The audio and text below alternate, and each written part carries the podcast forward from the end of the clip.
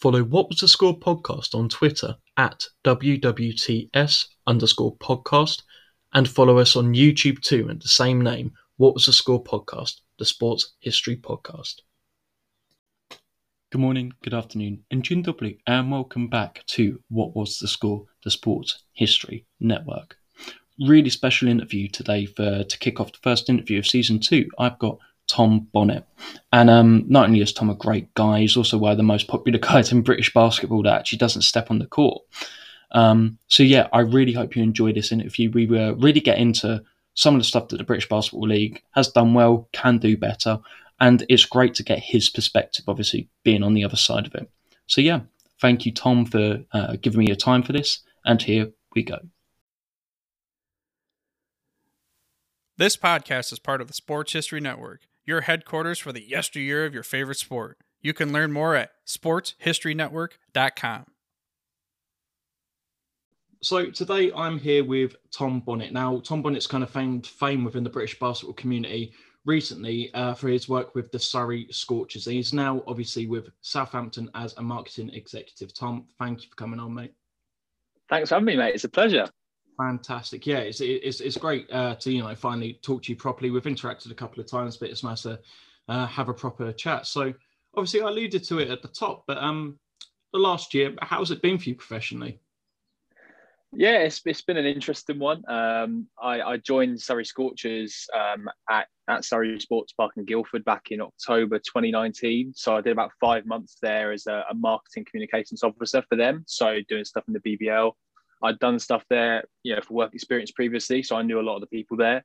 And then the opportunity came up. I went in, and for a few months, it was obviously it was really good, and things were kind of on the up. Um, ticket sales were going really well, and of course, everything's you know shuts down with COVID, as everybody knows. Um, it was a challenge, but it was good. It gave me an opportunity to really kind of have a reset on how everything was being run top to bottom in that franchise, and um, you know, because fans couldn't come back for the, the, season that's just gone by. You know, I started uh, streaming the games and put together some streaming, and that went, went really well. And things kind of went from strength to strength on our social media channels because, of course, everything went digital. And, and then it, it ended up in the position where, um, you know, earlier this year, um, I was offered the position to, to join Southampton Football Club as a marketing executive here in the Premier League, which I've now been doing for six weeks. It feels a lot longer than that, but yeah, it's been six weeks um, and I'm loving it and it's really good. Um, but the, my time in the BBL really gave me that, that grounding and that opportunity to, to kind of prove myself and, and learn along the way.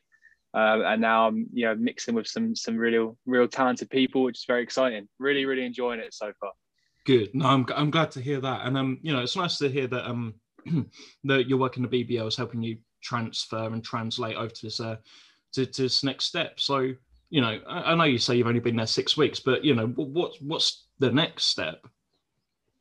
Well, I think I just really want to consolidate what I'm doing in Southampton because I think in the UK in particular, you can't really get much bigger than football, especially the Premier League, you know, globally, let alone in the UK. And, and for me, I really want to find a permanent home where I can settle and work my way up within a company. And I think, you know, when you when you're at the, that sort of level, you're surrounded by so many talented people who are who are experts in their field. So I feel like I've got so much I can learn off people. And already I've noticed, you know, I'm picking things up along the way, which is really good. Um, but no, really, really good people. It's a great business. I'm really enjoying it. And I feel like that's the sort of place where I could find a permanent home. So for now, you know, as I've just turned 22, I just want to work my way up there and really settle down in Southampton and see what I can do there over the next few years and really help them get to the next step and be part of their journey. Um, I think everything since COVID started has gone so fast.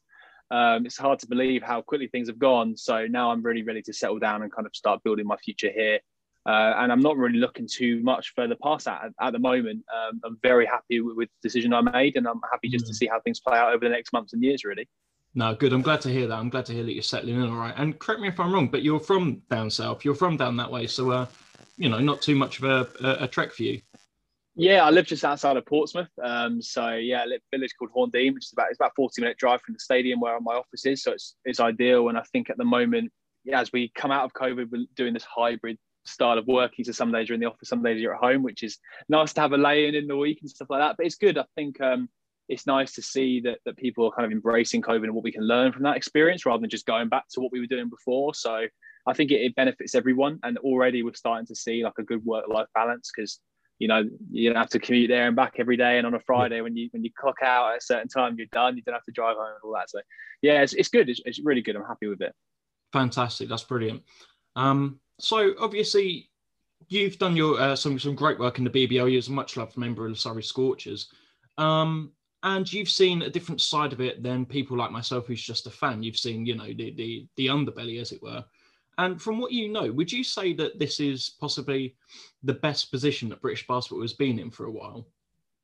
Yeah, I definitely think it's moving in the right direction. I mean, I, have been watching the BBL as a fan since about 2009. Um, I caught like the tail end of the Guildford Heat um, when Teo was still young um, and Martell was young. Um, and in that time, you know, I kind of filtered in and out. But but you know, I, I, think as most people know in the UK, there isn't much media attention for, for British basketball. It's something that we've always talked about being that next step, and it never really happened to an extent that we wanted. I think Hoopsfix have done a fantastic job over the last decade of consolidating themselves and and being that go-to news source. But as everybody knows, you've got to reach the mainstream media to really push the sport and make it become more of a more of a mainstream sport in, in this country. And I think that the two year deal with Sky Sports was the step that we needed. Uh, and COVID, of course, albeit all of the negatives, that's the one positive that it did bring is that the access that we've now got and the brilliant work that that, um, that Sky Sports have done with the games, I think it's really putting us in an exciting position. Um, and the teams have really stepped up their media as well. Um, there's lots of uh, young people doing great things, and I think they're going to be the ones that drive it moving forward. Um, I think there's a lot of good people in it. I think it just needs to all come together and everyone needs to kind of understand what direction they're trying to take the league in and what they're trying to take the sport in because as you know in any sport you can have all the right people but if you've got no money in it then it's difficult and i think that it's really trying to work out how you can make a, a sustainable business model for, for multiple teams not just the 11 in the bbl but of course trickling down into the national basketball league as well um, so there's a lot to be done, but I definitely think it's in a good position. I think it is moving forward, and um, as you can see from some of the teams at the top end of the BBL, they're ready to make that leap into Europe. And you know, it was disappointing to see London couldn't do that this year because of COVID. Um, but I think some of the other teams definitely have a case to say they could have a go at it as well. And if we can get into Europe and really consolidate there as well, then then the world's a oyster really. But the, the level of and the standard of play, without a doubt, is the highest I've seen since I've been watching. So I think it's a really good sign for the future. Mm. No, no doubt. I totally agree, and I agree with what you're saying about um, Hoopsfix. You know, Sam's done some amazing stuff there. But then you see the kind of the next generation. You've got um, Marcel from uh, BBL Lab. You've got uh, Will at uh, BBL Fix, and they've kind of started this new social media like revolution um, for British basketball. You know, obviously Brian and Skylar doing some fantastic stuff at High T Hoops. Uh, the whole TikTok revolution. It's yeah, I, I I really think that everything about it is kind of falling into place. You're starting to get that kind of cult, uh, casual culture emerge for British basketball. Yeah, I agree with you. And I really tried to embrace as many of those young creators as I could while I was there. So I have a, a, good friendship with Will from BBL Fix. I'd always give him a heads up when we were going to make some sort of announcement. And he was always a brilliant source for news for me. He was my go to source for news. Dave Owen always does a brilliant job mm. with the history stuff and, and all the BBL stats I could possibly need. Um, he has that. So I, I, I, donate to his Patreon as well as Sam at Hoops Fix. They do a brilliant job. Um, but you know, even James Piper, who's a who's a yeah. you know he does graphics That's and stuff like that. He did all my he did all my Scorchers graphics. Um, yeah. These reels is obviously killing it. Yeah, I think it's really bringing that American culture of social media that you see on Bleacher Report, Sports Center, bringing that across to the British game is good because the more people you've got talking about the best plays, the better. And and as you've seen, Jamie, with TikTok, you know the success and the virality of the app has been really good. You know, Hoopsfix have had some some you know highlights that have had over a million views, and Ryan Richards is now on twenty five thousand yeah, followers. Yeah. Like it's it's good. It's good to see people really embracing it, and it's something that I've definitely pushed the players to do. And I've been helping Ryan with his TikTok over the last couple of weeks because mm-hmm. he's in the Basketball Africa League, and yes. there's not many British players that have reached the level Ryan has. So he's got a great story to tell. So I said to him, you've got to use that platform to really tell the story and inspire the next generation of UK players. And I think when you bring all of that together, I think you're right in saying it is falling into place. And I think if those guys can get into those positions where they can have an effect on the actual league, I think that will make a huge difference moving forward. Yeah, no, it, it's good that you pick up on Ryan because, of course, he's one of the few players uh, that played in Britain recently that were actually drafted by the NBA. Uh, if I recall correctly, he went to the Spurs. Yeah, he did. The 49th pick. Yeah, yeah.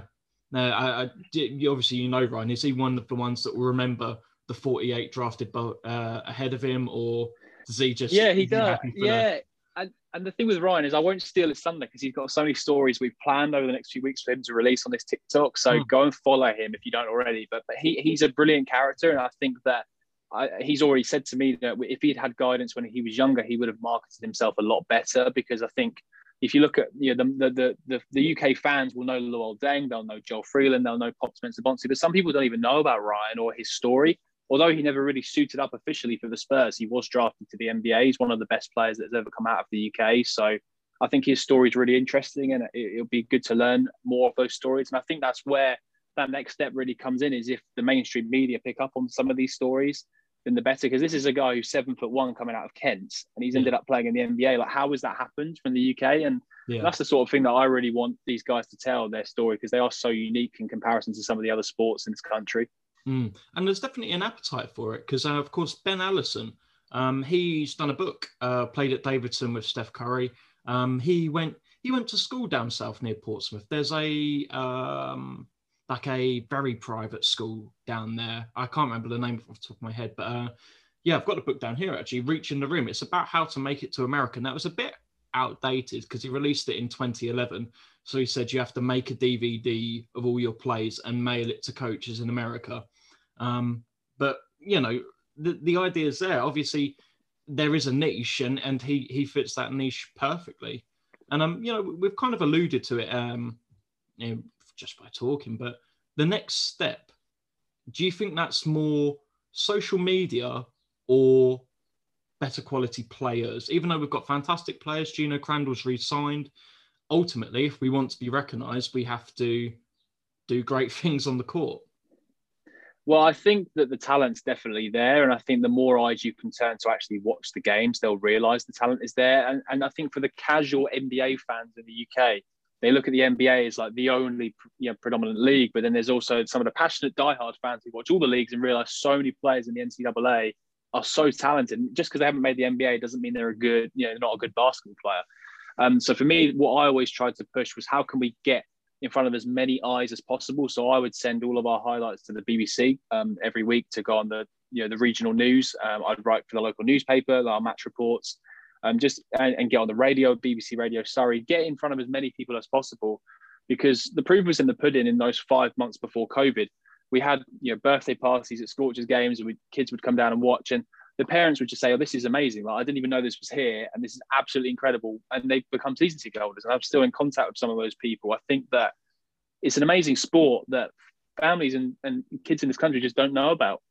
And yeah. I hmm. think that's where the next chapter comes in. I think it has to be trying to get in front of new new faces because I think if you come in to watch a basketball game for the first time, you're not going to care whether they play in the NBA or who's who. They're just going to want to see people do amazing dunks, amazing three point shots, um, big blocks, and, and just all the all the fun stuff, the sexy stuff, as it were.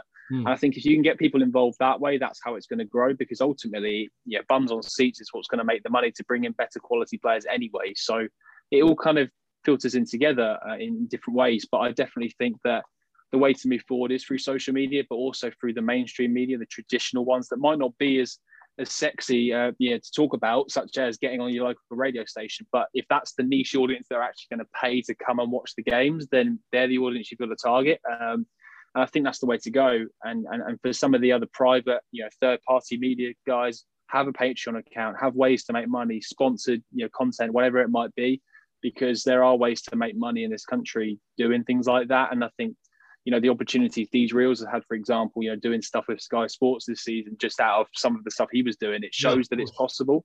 Yeah. so i think it's really exciting and i think that that's the way to go. Mm. and the more we're doing it the better. And, and, using these new platforms like tiktok where it's so easy to go viral is a great way of doing yeah. it. Because if you can show all the best plays that's how you suck people in and then you give them a bit more knowledge about the teams and where they're based. I think that's the way to go. Yeah and i think uh, sam pinchin's a fantastic example of that now, obviously, he's out in the Windy City working with the Bulls as a, as a photographer, and uh, he's just completed his first season there. So, yeah, obviously, you well, you can make it. Um, but as you say, it's a bit of a self fulfilling prophecy, isn't it? You need money in to get players to bring people in to bring money in. But yeah, um, but no, it, it's it's for me the big gap is merchandise. There seems to be a lack of consistent merchandise. You go on the NBA store, you go on you know Premier League store, whatever every team will have a basic Nike tee. And I think that's where you know I, I looked around uh, around um, just for myself really, um, but no team really has good merchandise. Really, Worcester have um, you can buy any jersey of any of the players. Um, Leicester have some nice stuff, but there's nothing really consistent. I think that's the big gap in the market, really. Oh yeah, absolutely. The commercial side of the game is is really lacking, and I think teams know that. And you know, of course, they've had this deal with Kappa for the last few years, which has been good because, of course, you've got a, quite a front-facing brand that's a big name. But I think that you know, clubs their priority is to survive season on season and afford to survive. And merchandise is a good way to make money, but it's also could be your downfall if you haven't got the right support there to to make it happen. I think sponsorship and, and, and branding and that sort of stuff makes a huge difference. But if you haven't got the money to fund that, then it makes things really, really difficult. And you know, from a Scorchers perspective, the season we've just done through COVID, it was more of a, a money decision not to have merchandise because you know we would have wanted to do that, but it wasn't the case, which is fine. It's a, it's a, it's a one-off season. I'm sure they'll have it back next year, but I think um, definitely sponsorship is something that no one's really got right yet in British basketball. I think some teams are on the right track. Just look at how many sponsors Glasgow Rocks have, for example. I know Duncan, their owner, is mad on LinkedIn, always speaking to people, which is great. Leicester do a great job of their sponsorship. London are obviously doing a brilliant job at the moment as well. Plymouth have always done a brilliant job with sponsorship, but it's on a small scale. We're not getting the big brands, as it were, mm. really investing, particularly the ones who who are invested in basketball in other countries. You know, why isn't 2K UK involved with with the, uh, the BBL? Why isn't Nike wanted to be involved with the BBL? I'm not involved in those conversations, but what it sounds like is that we're just not big enough yet. And I think that there needs to be a market on that big stage. And, and of course, the more people that are watching, the more eyes that are following on social media and being involved is going to help the case to, to really pitch to these bigger brands. And if they're paying to be involved in the BBL, then every team's going to profit from that. And I think that's the way it's going to have to grow. It's but it's it's a, it's a slow process. You know, you're not going to get hundred thousand followers overnight unless you're some of the teams that buy their followers. But yeah, I won't name names, but the thing is, you know, it's, it's just that season on season development, but it, it's there for everyone to see. I think all of the teams are moving forward. Um, the quality of basketball is getting better. The fan bases are getting bigger, but you know, it, it's a difficult one. But I think over the next five to ten years, things will get better and continue to move in the right direction. It just takes the right group of people to really invest in it. And the more bigger brands that invest, the more will join in the long run. But hopefully, fingers crossed, people will start to see what a great sport it is and, and the potential that it has and continues to grow. Yeah, well, no, I, I could, I, I couldn't put it better myself with how I feel about you know basketball and British basketball. But also, I think you know we mentioned it with uh, Ryan Richards, but you've got a lot of marketable players. You know, we've got players who uh, currently in the BBL who were um, massive in high school, Mustapha Heron, and we've also got players that were uh, well famous perhaps for the wrong reasons when they were at college, being a certain uh, Kevin Ware Ah, Tom, have you ever had any interactions with Kevin Ware? I love that little transition. Mm. Yeah, I mean, Kevin um, is a, is a good is a good a very good basketball player. First of all, um, and I have no ill will to people like Kevin Ware. Um, but you know that storyline that happened this season for people that don't know. Uh, first of all, are you living under a rock? But basically, what happened was um, he, after losing to the Sheffield Sharks, he's playing for the London Lions. They lost the Sheffield Sharks. He then went on to Twitter for no apparent reason and said they were trash and that when they played them again with full strength, they would they would beat them. I just said, you know, you know, you're wrong. You know, I, I basically defended Sheffield and Mike Tuck, my boy Mike Tuck, and mm. um, a week later they lost again. Um, he called me goofy and, and all of this stuff, and eventually just they came down to Surrey for the first game of our series against them, and they were wearing shirts giving paying homage to Kyrie Irving about not talking to pawns, and I think I was the pawn in that in that um, in that situation. Um, but no, I think those storylines are really good as well. You know, they I think the the, the beef is like everyone knows each other, so it's like it's hard to have beef with people, particularly the British players who, as soon as the season finishes, they'll all scrimmage together and they'll go for drinks together and stuff. It's hard to create those you know genuine rivalries, but I think they're going to start to develop more and more as these big teams really start to play each other more. I think that in the playoff things got really chippy between teams, which is really good because that sells, right? And you know, I think that's the sort of thing that the league needs. Um, and it's good to see some of the players are coming back because it means that that chippiness will still be there next year. Um, but yeah, I think um, Kevin Ware's a great basketball player, mm. and I've he's never spoken to me face to face. I was more than happy to have that conversation. I was ready for that conversation. Yeah. Um, but it, it, never happened, which is a shame. Um, but it, will live long in the memory. And and um, thanks for the followers and thanks for the likes. That's, yeah. that's my message. And you also got shirts out of it too. Um, yeah, me, me, me and "Tom Teo have limited edition hell." shirts. Yeah. Yeah. Yeah. Oh, that's Yeah. that's lovely then, isn't it? Always well. uh, I think Kevin Ware's retiring. You know, he tweeted because of course he's very um mm, Twitter happy. Uh, he tweeted something saying, um, "Damn, this really is my last year playing basketball." Or something like that. This was a while ago, but Yeah, I, th- I think he just tweets what comes into his head, which can sometimes be some of these pro players' downfall. I, it would be Yeah. a shame if he did retire. He's a very, very good basketball player. There's Mm. absolutely no doubt about that. And, and you know, anything that happens between me and him is not personal. Um, and I think that, you know, I think that's just part of the social media training. Some players just never get it and, and, and don't understand the importance of it. And sometimes they can slip up and say things they don't mean. And it comes back to bite them, as the Sheffield Sharks tweet did back uh, in October. But you know, I think um, it was it was good because you know for us on a personal level, you know, uh, the the whole build up of me versus Kevin Ware and the Scorchers players wearing the shirts and stuff. It was the most streamed game we had all season. People paid to watch the game because they knew it was Surrey v London. It was going to be chippy, and it was, um, and, and it was very intense. Um, so it, it proves that those sort of storylines actually do sell. Um, so you, you know, it doesn't have to be legitimate. You could genuinely fake a story of that, you know, that standard on the BBL scale and, and make money, um, which is what it's all about. Those storylines people buy. Look at the WWE; it was basically that, but in the BBL. So I mean, it goes to show that storylines like that people really do get sucked into it and, and really buy into it. So maybe that's a little lesson for the BBL. If, if any players want to go at each other and, and, and really start a storyline, that's the way to go.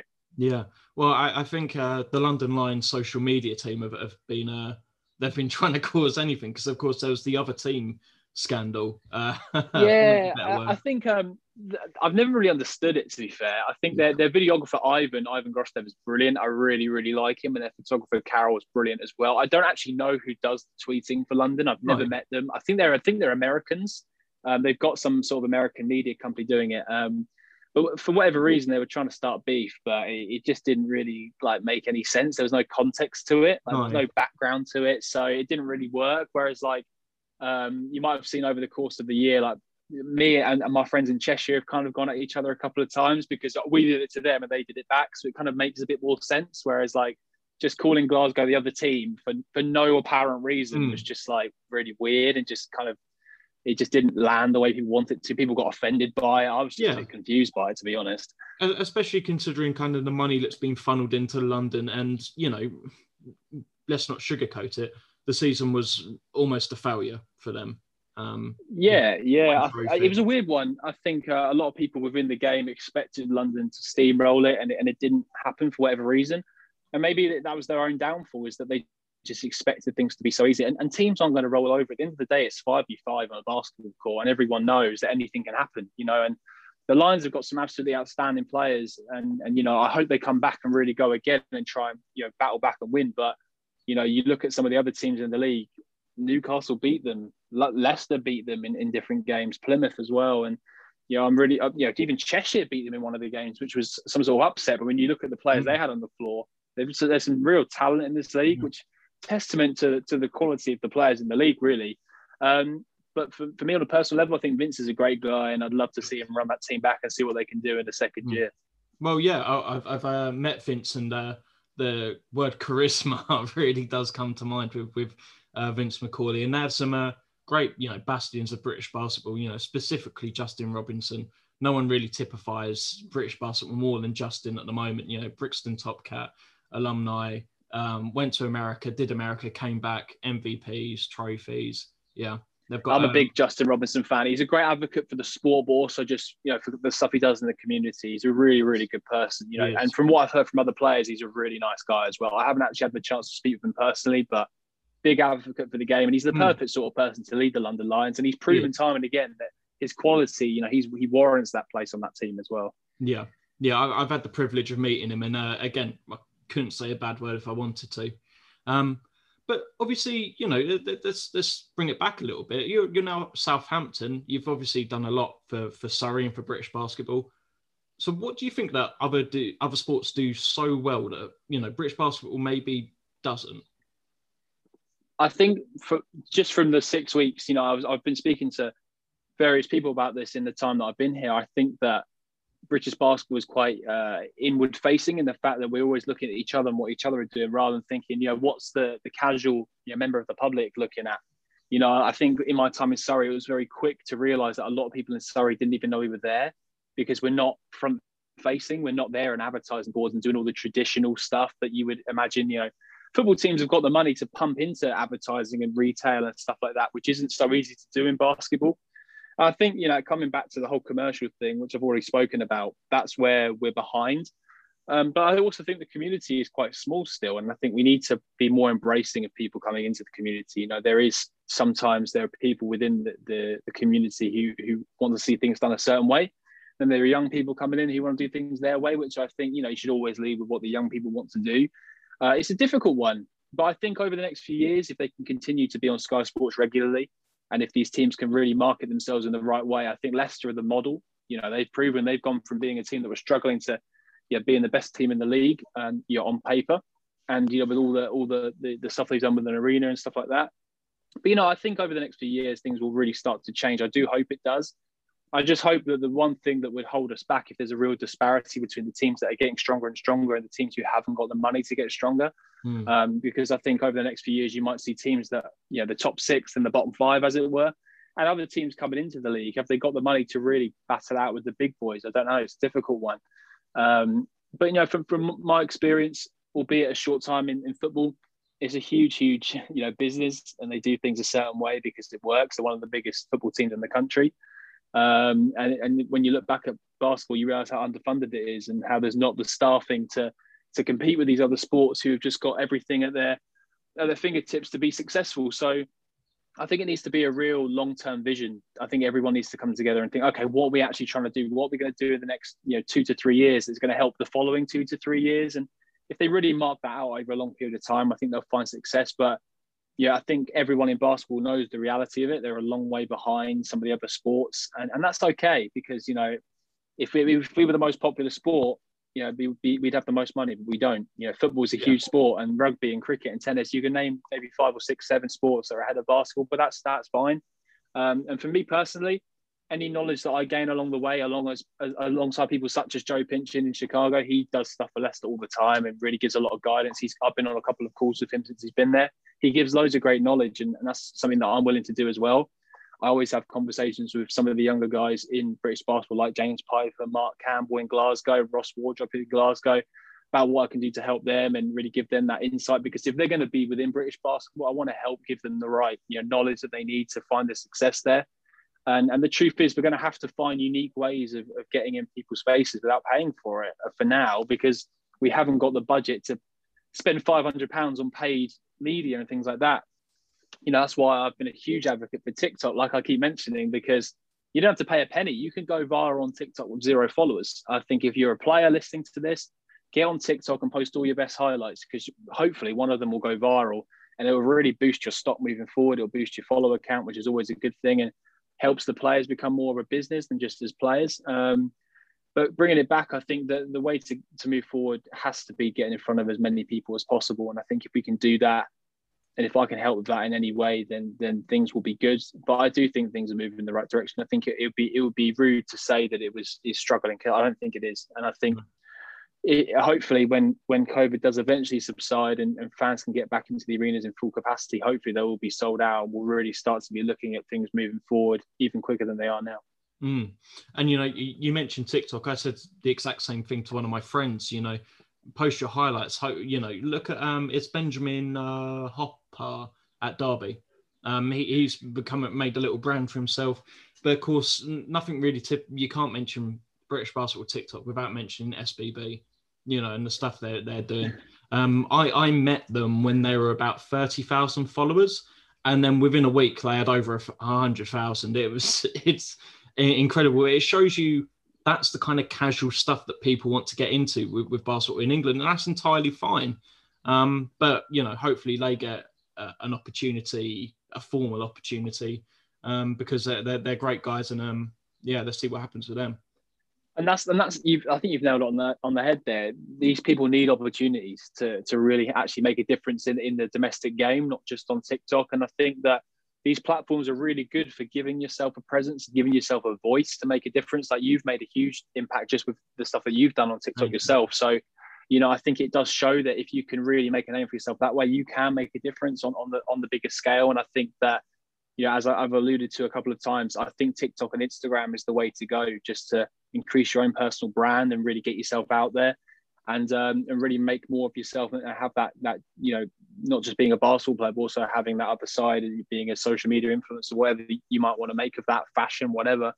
Um, but I think that's the way to go, and I think um, you know some some sports teams have really embraced it and found success. Some are still lacking, but I think across the board, the BBL doing a pretty good job. I think Glasgow Rocks just hit 10,000 followers. Um, they're, doing, they're doing a really good job. So I think that if we can keep doing that and keep increasing our presence on there and across all social media, I think you can't really um, undervalue how important Twitter and Facebook are uh, and Snapchat and things like that. And LinkedIn, even now, is very important for sponsorship in particular. But I think if you can use TikTok and Instagram in the right way, you can really grow your brand. Like I doubled the Scorchers Instagram, albeit from two and a half thousand followers to 5,000, but that's two and a half thousand more people looking at our content than there were previously, which is a big number for a, an arena that only holds 800 people. So, you know, when you put it in perspective, it does make a big difference. So I think um, for BBL teams in particular and NBL teams, it goes without saying, you know, embracing that social media does make a huge difference, particularly if your followers are actually within distance of traveling to the games and coming to watch the team. It makes a big difference. Yeah, yeah, most definitely. I mean, um, that's the way to get to the casual viewer because that, that's how you're going to put it in front of people that wouldn't normally be going out to find that content. But yeah, no, that it's been a fantastic talk. You know, obviously it's we have a shared passion in this, and um, yeah, if we if we move on to to some some shorter questions, I obviously asked on uh, Instagram if there's any uh, questions for you, and my favourite one of those was, "What's your favourite play that you've seen live?" from working with? My favourite play. Mm. That's a very good question. I've seen some good plays. Um, you're testing me here. I think the best play, well, the first one that came to my head, I guess I'll say that one, um, was the final game before COVID hit back in 2020, March the 7th. We, ho- we hosted Ovie Soko and the London Lions at Surrey Sports Park. We're down by six. Lovell Cook hits three shots in a row, and we end up winning the game in the fourth quarter. But the third one, the roof just came off and he just turns to the crowd and just you know shouting as loud as he can. Everyone's gone nuts, and I think that might be my favourite moment in my time in Surrey. Just that moment where Lovell really took over and did his thing against his old team, and you know everyone was there to watch Ovie, but ultimately they fell in love with Scorchers because, of course, you know the women of Surrey came out in their flocks to see Ovie, and it worked out that we won the game. Um, but that was a special moment. But some of the other ones, you know, even this season behind closed doors, you know, we've had some some big plays and, and some big wins. I think Cam Hill just game winner against Thames Valley in, in, the BBL Trophy was one of those moments where you think, okay, this guy's a star. You know, uh, mm. I mean, the pleasure pleasure of getting to know him. He's a really, really, really nice guy as well as a great basketball player. And um, you know, he came into practice for a couple of weeks um, before that that game, before we announced him the day before that game. And I was like, wow, this guy is really good. You know, we had a few crossovers I couldn't even post because I wasn't allowed to post that he was there. Sure. Yeah. He then he, he then signed the day before that game. Instagram goes nuts, and then he hits the game winner the next day and makes my job so easy because all I have to do is clip up his game winner and post it everywhere. Um, and that was a special moment. But yeah, those ones come to mind for me. Mm. No, and they're good ones. And of course, you know, all the best to Cam going forwards. Um, looking at both of us now, he kind of looks like a mix between you and I. I think about it. I, I, think you should take that as a compliment. To be fair, I think we're both good-looking chaps. I think you yeah. can take that with you know the thumbs yeah. up. Yeah, yeah, yeah, yeah. Well, good luck, Cam. Um, so obviously, you also follow Cambridge, Cambridge United. Um, I learnt in Cambridge with Anglia Ruskin. We just got promoted behind, um, you know, Wes Hoolahan and uh, Paul Mullin. How do you think we'll do next year? Well, I'm glad someone's finally given me the platform to talk about Cambridge. Um, first of all, it's maybe about 16 years of suffering, but I've hmm. finally mm. seen us get a promotion automatically um, into League One. To be honest, my expectations are just on the floor because it's Cambridge. You can never expect good things, but um, you know, I think for for a club like Cambridge, like the reality is they're not going to have the money to compete with some of the other teams in the division. Um, you know, you've got teams like Sheffield Wednesday, Sunderland, Portsmouth uh, Charlton, who are just massive clubs in, in, in across the country. And I think that um, if Cambridge can just put in a good performance and really compete, whether they go straight back down or they kind of just hang on, obviously I'm hoping and praying that they hang on and stay in the division and consolidate. But if they put in a good performance and put in a good shift and really fight, then I think the fans can't really complain. That we were expected to finish down the bottom in League Two and have gone on this beautiful journey and got promoted. So for me, it's just about yeah, really enjoying this one season and seeing how it ends up. I mean, if I'm being honest, I think we'll go back down, but hopefully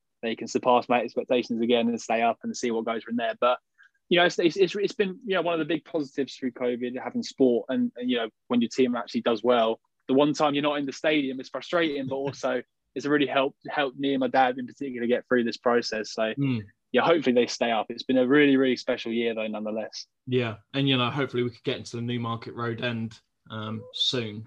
Soon. I think me and you might be the only people listening who know what that is. But yeah, exactly. Very famous yeah. place. Yeah, exactly. it fits about ten thousand people. Um, yeah. um, so you know, Cambridge. What about the BBL? Uh, got any early picks?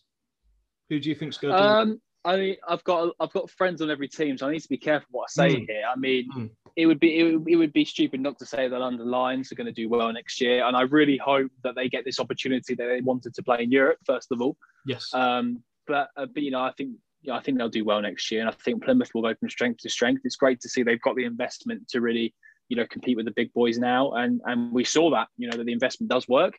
Um, but of course, Leicester are Leicester and Newcastle are Newcastle, and they've proven this year once again that you can invest as much money as you want, but they're going to come back and buy you and be strong as ever. So I think it'll be between those four. I think um, I'll go on paper now and say London will win the league, but I think Plymouth will win silverware of some description. That's my prediction. Uh, I, I mean, I hope so for Paul's sake, Paul Nicholson's sake. Um, if I if I had to pick a sleeper low, I'd go Cheshire. Now picking up Teddy Okereafor for um, worth looking at. Yeah, yeah, and I'm, I'm really a big fan of what they're doing in Cheshire. I think you know I think Ben Ben Thomas has done mm. a hmm. brilliant job there. I think he goes under the radar every year as, as you know he's not one of the you know, big name coaches as it were, but he's done a really really good job. And bringing in a player like Teddy says everything you need to know about the job that he's doing and the work that he's done there over the last few years. And having NBA go there last year, and yep. he always recruits very well. I'm a big fan well, of him. He seems like a really nice guy. Exactly, yeah. So I mean, the, the proof is there that he clearly knows what he's doing, and you know, hopefully they go from strength to strength. They had a really good season. I mean, I, I was one of the people that wrote them off early, and they proved me wrong, and I'm glad they did. Um, so you know, I, I hope that you're right, and they are a good sleeper. And, and, Bristol always, I always look at Bristol and think they could beat anyone on their day as well. So I think they could be a sleeper if they get the right team together as well. Yeah, fantastic. And of course, uh, you know, uh, I think uh, Worcester too, simply because Daniel Johnson Thompson from Chelmsford is the same as I. So I've got to, and they are a good team you know, Worcester. Yeah, Jordan, Jordan Williams is a great player. You know, yeah. he's made in Surrey, but you know, he's a great guy. I'm a good, a good friend of his. But I also think it goes without saying, Manchester, I think, will be much stronger next year. Mm. And and Glasgow, hopefully, if they're back to the budget they had previously, but they went on, were actually top of the league when it when it ended in 2020, uh, 2020. God, it feels like 2017 I'm talking about. But yeah, the year before last. Um, hopefully they'll be back to full strength and Gareth will have a team that he can really work with to compete at a high level. Because yeah. I think when Glasgow is strong, it does make the league a lot more interesting. So hopefully they're they're in a stronger place next year as well. Yeah, but whatever happens, it's going to be a fantastic year for British basketball. It is, and I'm hoping Scorchers can cause a few upsets. Of course, now I'm not in it. Uh, you know, I do speak to Creon regularly, and Teo and Kalen and everybody. Um, but I am interested to see who they bring in and what, what they try and do differently this year because I think Creon made it very clear that he wasn't happy with how things went and Yes. It was a very frustrating season for him, and, and you know I can understand it because on paper there was a very very good team there. So it was a shame that it never really amounted to what everyone hoped it would. So I'm hoping that he can find the right combination this year and really really make some noise and, and bounce back. I think sometimes people write Surrey off and, and wrongly so, and I think that having the fans back will make a massive difference because although I'm biased, you know it's so loud in there because it's such a compact venue. I think you know it's one of those atmospheres that you really need to go there and experience for yourself and realize why away teams love playing there so much because the fans get chippy and it gets really intense. So hopefully with the fans back, they'll pick up a few more wins at home as well. Yeah, fantastic. Hopefully so indeed. Um, obviously, being in marketing, and this is how we're going to finish off. Being in marketing, you should know a lot about um, you know commercial stuff. In the BBL, who's some of your favourite jerseys? Favorite jerseys? Well, I mean, Leicester was my favorite this season. They had a lovely, lovely jersey this season. Um, they always do a brilliant job. I know Joe, when he was there, did some um, Diwali uh, special edition jerseys and stuff like that previously before, which were amazing. Um, so they always impress me. I actually like the Surrey jersey. You know, I, I, was part of that design process. So it'd be stupid for me not to say I did like that one. Um, I think the sleeves can cause a bit of controversy. Um, I personally like them. It's something a bit different to what some of the other teams do, having the sleeves on the side.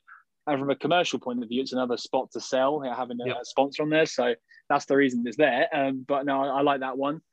I'm just trying to think back. Glasgow copied Surrey. I mean, that goes without saying, but you know they had a nice jersey. Um, yeah. But Plymouth, I always like their jerseys. I think the best one was Leicester this year. I think Leicester always do a good job, and Bristol as well have a nice jersey as well. Yeah. Okay, so Tom, I want to thank you again for coming on and giving me your time tonight. Um, it's been a great call, and yeah, best of luck for the future, mate. Thanks, Jamie. I really appreciate it. Keep doing what you're doing on TikTok as well because I'm a big fan, and hopefully it just continues to go from strength to strength. Thank you. Thank you.